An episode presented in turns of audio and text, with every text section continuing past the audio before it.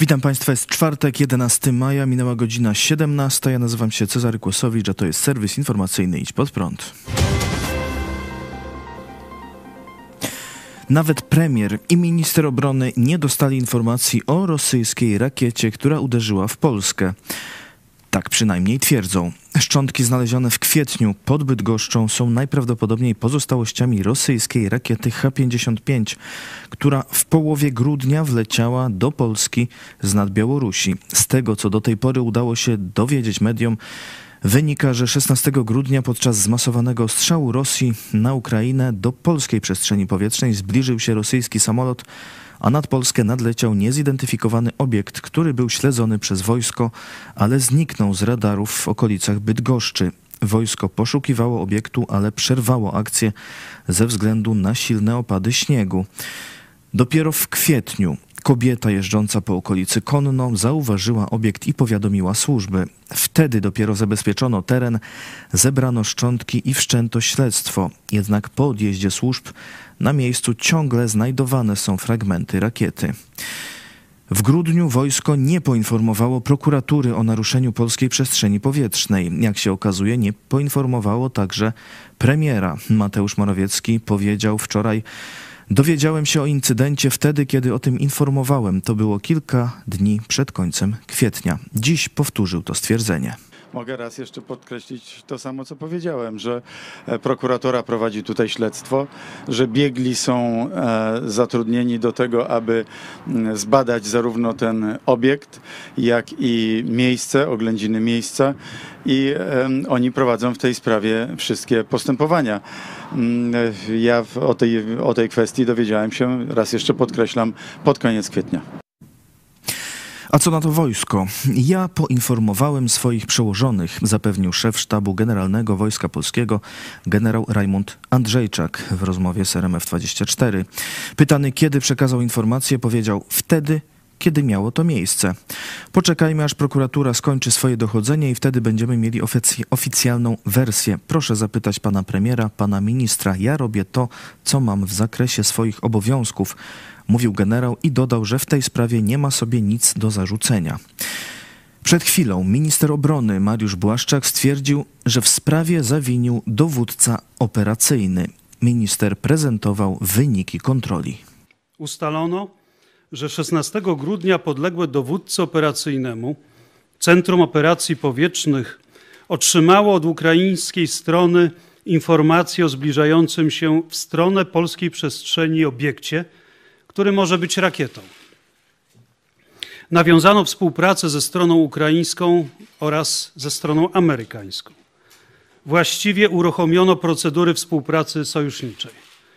Podwyższono gotowość bojową naszych środków dyżurnych. W powietrze poderwano dyżurne samoloty polskie i amerykańskie.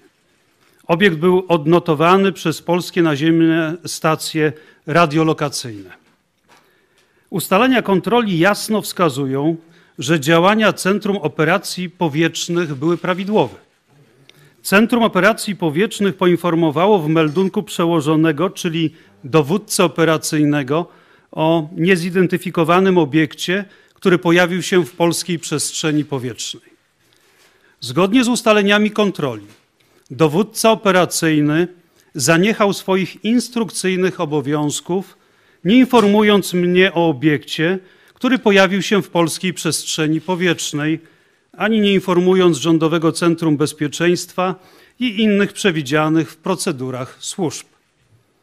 W sprawozdaniu operacyjnym dowództwa operacyjnego z dnia 16 grudnia, które otrzymałem, znalazła się informacja, że w dniu 16 grudnia nie odnotowano naruszenia ani przekroczenia przestrzeni powietrznej Rzeczypospolitej Polskiej, co jak później się okazało było nieprawdą.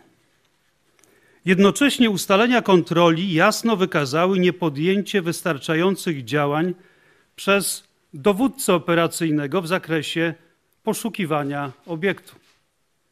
Na miejsce skierowano jedynie patrol policji, a poszukiwania za pomocą śmigłowca przeprowadzono dopiero w dniu 19 grudnia. Do poszukiwań nie włączono żołnierzy Wojsk Obrony Terytorialnej pełniących dyżury. Po 19 grudnia całkowicie zaniechano poszukiwań. Minister Błaszczak ponadto zdementował twierdzenia, jakie pojawiały się w mediach o tym, że to on odmówił poszukiwań obiektu. Podkreślił, że nawet nie skierowano do niego prośby w tej sprawie. Zaznaczył też, że decyzje personalne zostaną podjęte po konsultacji z prezydentem. Sprawę komentował dziś Idź Pod Prąd na żywo pastor Paweł Chojecki. No wiecie, sobie dworujemy, ale to jest y, kompletna, można powiedzieć, kompromitacja wojska polskiego. Co prawda, generał, szef sztabu, nie wiadomo czego i tak dalej, mówi, że on wszystko zrobił jak trzeba. Rakieta spadła, nie wiadomo gdzie, nie było żadnych działań odwetowych. No i takie mamy wojsko. I możemy sobie budować jeszcze obronę terytorialną y, i tak dalej, i tak dalej. On twierdzi, że on powiedział Morawieckiemu, a Morawiecki, tylko nie mówcie mediom, tylko nie mówcie mediom, nie? Nie wiadomo teraz, oczywiście będą się przepychać, czy Błaszczak, czy, czy Morawiecki, czy Duda, kto, y, kto jest winien, ale wiemy, że wiele miesięcy temu rosyjska rakieta, która mogła broń jądrową przenosić, ona mogła przenosić broń jądrową. Leci w kierunku Warszawy, powiedzmy, w niedalekiej odległości lub no, innego dużego miasta Bydgoszcz, a e, polskie służby e, nie zareagowały, nie potrafiły znaleźć tej rakiety. To jakaś turystka tam jeździła sobie, nie wiem, konno czy, czy coś i znalazła w krzokach e, tę rakietę. Został wezwany ambasador Rosji, ale tylko w sprawie incydentu nad Morzem Czarnym, a w ogóle nie z tego powodu, że Rosja zaatakowała Polskę, prawdopodobnie z terytorium Białorusi, ale to, tego nie wiem, zaatakowała wrogą rakietą zdolną do przenoszenia głowicy jądrowej. Nie? To powinna być odpowiedź na to, to powinna, powinna być, to praktycznie jest wypowiedzenie wojny. Chyba, że Rosja no, by tam płakała za dośćuczynienie i mówiła, że no przypadkowo coś tam i tak dalej, i tak dalej, no to tego. Czyli oni cały czas, podobnie jak tu przy e, Hrubieszowie e, z, z tym inną ruską rakietą, e, po prostu udają, że nic się nie stało. Czyli nie dość, że nie mamy sprawnej obrony przeciwlotniczej, to praktycznie już wiemy, to nie mamy też adekwatnej odpowiedzi na to na e, takie buńczuczne, agresywne, zagrażające polskim obywatelom, zabijające też polskich obywateli, tak jak w okolicach Hrubieszowa, tu na Lubelszczyźnie, nie mamy żadnej odpowiedzi. Żadnej odpowiedzi. Czy księża z Afryki wypełnią braki kadrowe w polskich diecezjach katolickich? Jak pokazują dane, w Polsce coraz więcej osób odchodzi z Kościoła katolickiego, jest też coraz mniej księży.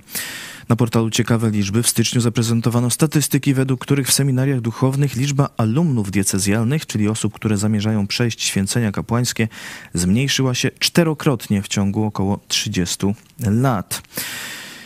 Tam, gdzie pojawiają się poważne braki kadrowe, proponowane są takie rozwiązania jak m.in. łączenie parafii, ale nie tylko. Ostatnio biskup ełcki Jerzy Mazur mówił, że w seminarium kształci się zaledwie 16 alumnów, z czego na pierwszym i drugim roku jest tylko po jednym studencie. Biskup poinformował, że aby zaradzić poważnym brakom kadrowym, rozważane jest zatrudnienie na Mazurach księży z Afryki. Projekt ten komentował dziś pastor Paweł Chojecki to oznacza upadek Kościoła polskiego. Jeśli on nie potrafi się reprodukować. Duszpasterz, bo ta, do takiej roli mają być e, też ci e, nasi e, przyjaciele z Afryki ściągnięci, czym muszą się charakteryzować? No muszą znać język i to dobrze znać Kulturę. język. Musi zrozumieć sposób myślenia Polaków, musi zrozumieć historię e, Polaków, fobie i zalety tego e, narodu, żeby rzeczywiście móc pełnić posługę dusz no pasterza. Inaczej, no to on będzie tylko sprzedawcą sakramentów. Oni potrzebują koncesjonowanych sprzedawców. Tylko księża w doktrynie katolickiej mogą sprawować sakramenty, a w doktrynie katolickiej, fałszywej, kłamliwej, niebiblijnej, e, obrażającej Boga, te ich sakramenty, czyli święte znaki, są konieczne do relacji z Bogiem, konieczne do życia wiecznego. Oczywiście jest to bzdura, nie mająca żadnego pokrycia w Piśmie ale Świętym. Co tu im radzić? To no już właśnie, ale to, to trzeba oni czekają... reformacji w Polsce. Udany kontratak Ukraińców. Żołnierze ukraińscy wykonali udany kontratak w Bachmucie. O sukcesie wojsk ukraińskich poinformował były dowódca pułku Azow Andrzej Biłecki. W nagraniu opublikowanym w internecie Biłecki stwierdza, że w ostatnich dniach Ukraińcom we wschodniej części Bachmutu udało się odbić teren o szerokości 3 km i głębokości około 2 km 600 metrów. Wojska Ukrainy miały zadać poważne straty Rosjanom. W wyniku działań ofensywnych III Brygady Szturmowej Sił Zbrojnych Ukrainy jednostki 72 Brygady Federacji Rosyjskiej zostały pokonane. W zasadzie szósta i ósma kompania tej brygady zostały całkowicie zniszczone, mówi Biłecki.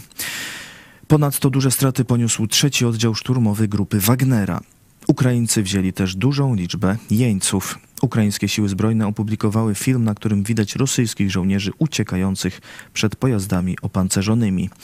Słowa Bileckiego znajdują potwierdzenie po stronie rosyjskiej. Założyciel grupy Wagnera Jewgenij Prigorzyn stwierdził w nagraniu opublikowanym po moskiewskiej paradzie 9 maja, że żołnierze rosyjskiej 72 Brygady uciekają z Bachmutu. Kto remontował mieszkanie europosła PiS Joachima Brudzińskiego? Gazeta Wyborcza twierdzi, że warszawskie mieszkanie europosła Joachima Brudzińskiego remontowała państwowa spółka Polski Holding Hotelowy. Dziennikarze gazety powołują się na korespondencję e-mailową między Brudzińskim a prezesem PHH Georgem Kristesku i dyrektorką do spraw technicznych PHH Agnieszką Łebską, jaką otrzymali od informatora. Brudziński miał wcześniej pomóc pochodzącemu z Rumunii Kristesku w otrzymaniu polskiego obywatelstwa. Wyborcza pisze, dowiedzieliśmy się, że Kristesku odwdzięczał się swemu politycznemu patronowi przy remoncie warszawskiego mieszkania, a wykorzystał do tego państwowy PHH. Polityk PiS kupił mieszkanie w lutym 2020 roku. Remont był nadzorowany przez personel holdingu, przede wszystkim do dyrektor Łebską. Joachim Brudziński zaprzecza doniesieniom wyborczej. W wydanym oświadczeniu stwierdził, informuje, że żadni pracownicy PHH czy podmiotów z nim związanych nie prowadzili prac remontowych czy wykończeniowych w moim mieszkaniu ani w żadnej innej nieruchomości mojej czy mojej rodziny. Informuje również, że w żaden sposób nie pomagałem panu Kristesku w uzyskaniu polskiego obywatelstwa, napisał Brudziński. Podkreślił, że remont przeprowadził za własne środki i własnymi siłami. Joachim Brudziński zapowiedział też skierowanie do sądu sprawy o naruszenie dóbr osobistych. Natomiast polski holding hotelowy oświadczył, że spółka nie brała udziału w żadnych konsultacjach ani nie partycypowała finansowo w żadnych działaniach opisywanych przez gazetę. Posłowie Koalicji Obywatelskiej Paweł Poncyliusz i Marcin Kierwiński zapowiedzieli, że jutro przeprowadzą kontrolę w polskim holdingu hotelowym. Kontrolę planowali już po wcześniejszych doniesieniach wyborczej, że w obiektach polskiego holdingu hotelowego służby specjalne z pomocą personelu prowadzą inwigilację gości podejrzewanych o terroryzm, ale także śledzą opozycję i przeciwników rządu PiS. To wszystko w tym wydaniu serwisu. Dziękuję Państwu za uwagę i zapraszam jeszcze na dziś na 18 do telewizji pod prąd. Jak odciągnąć dzieci od smartfona. A kolejny serwis jutro o 17. Do zobaczenia.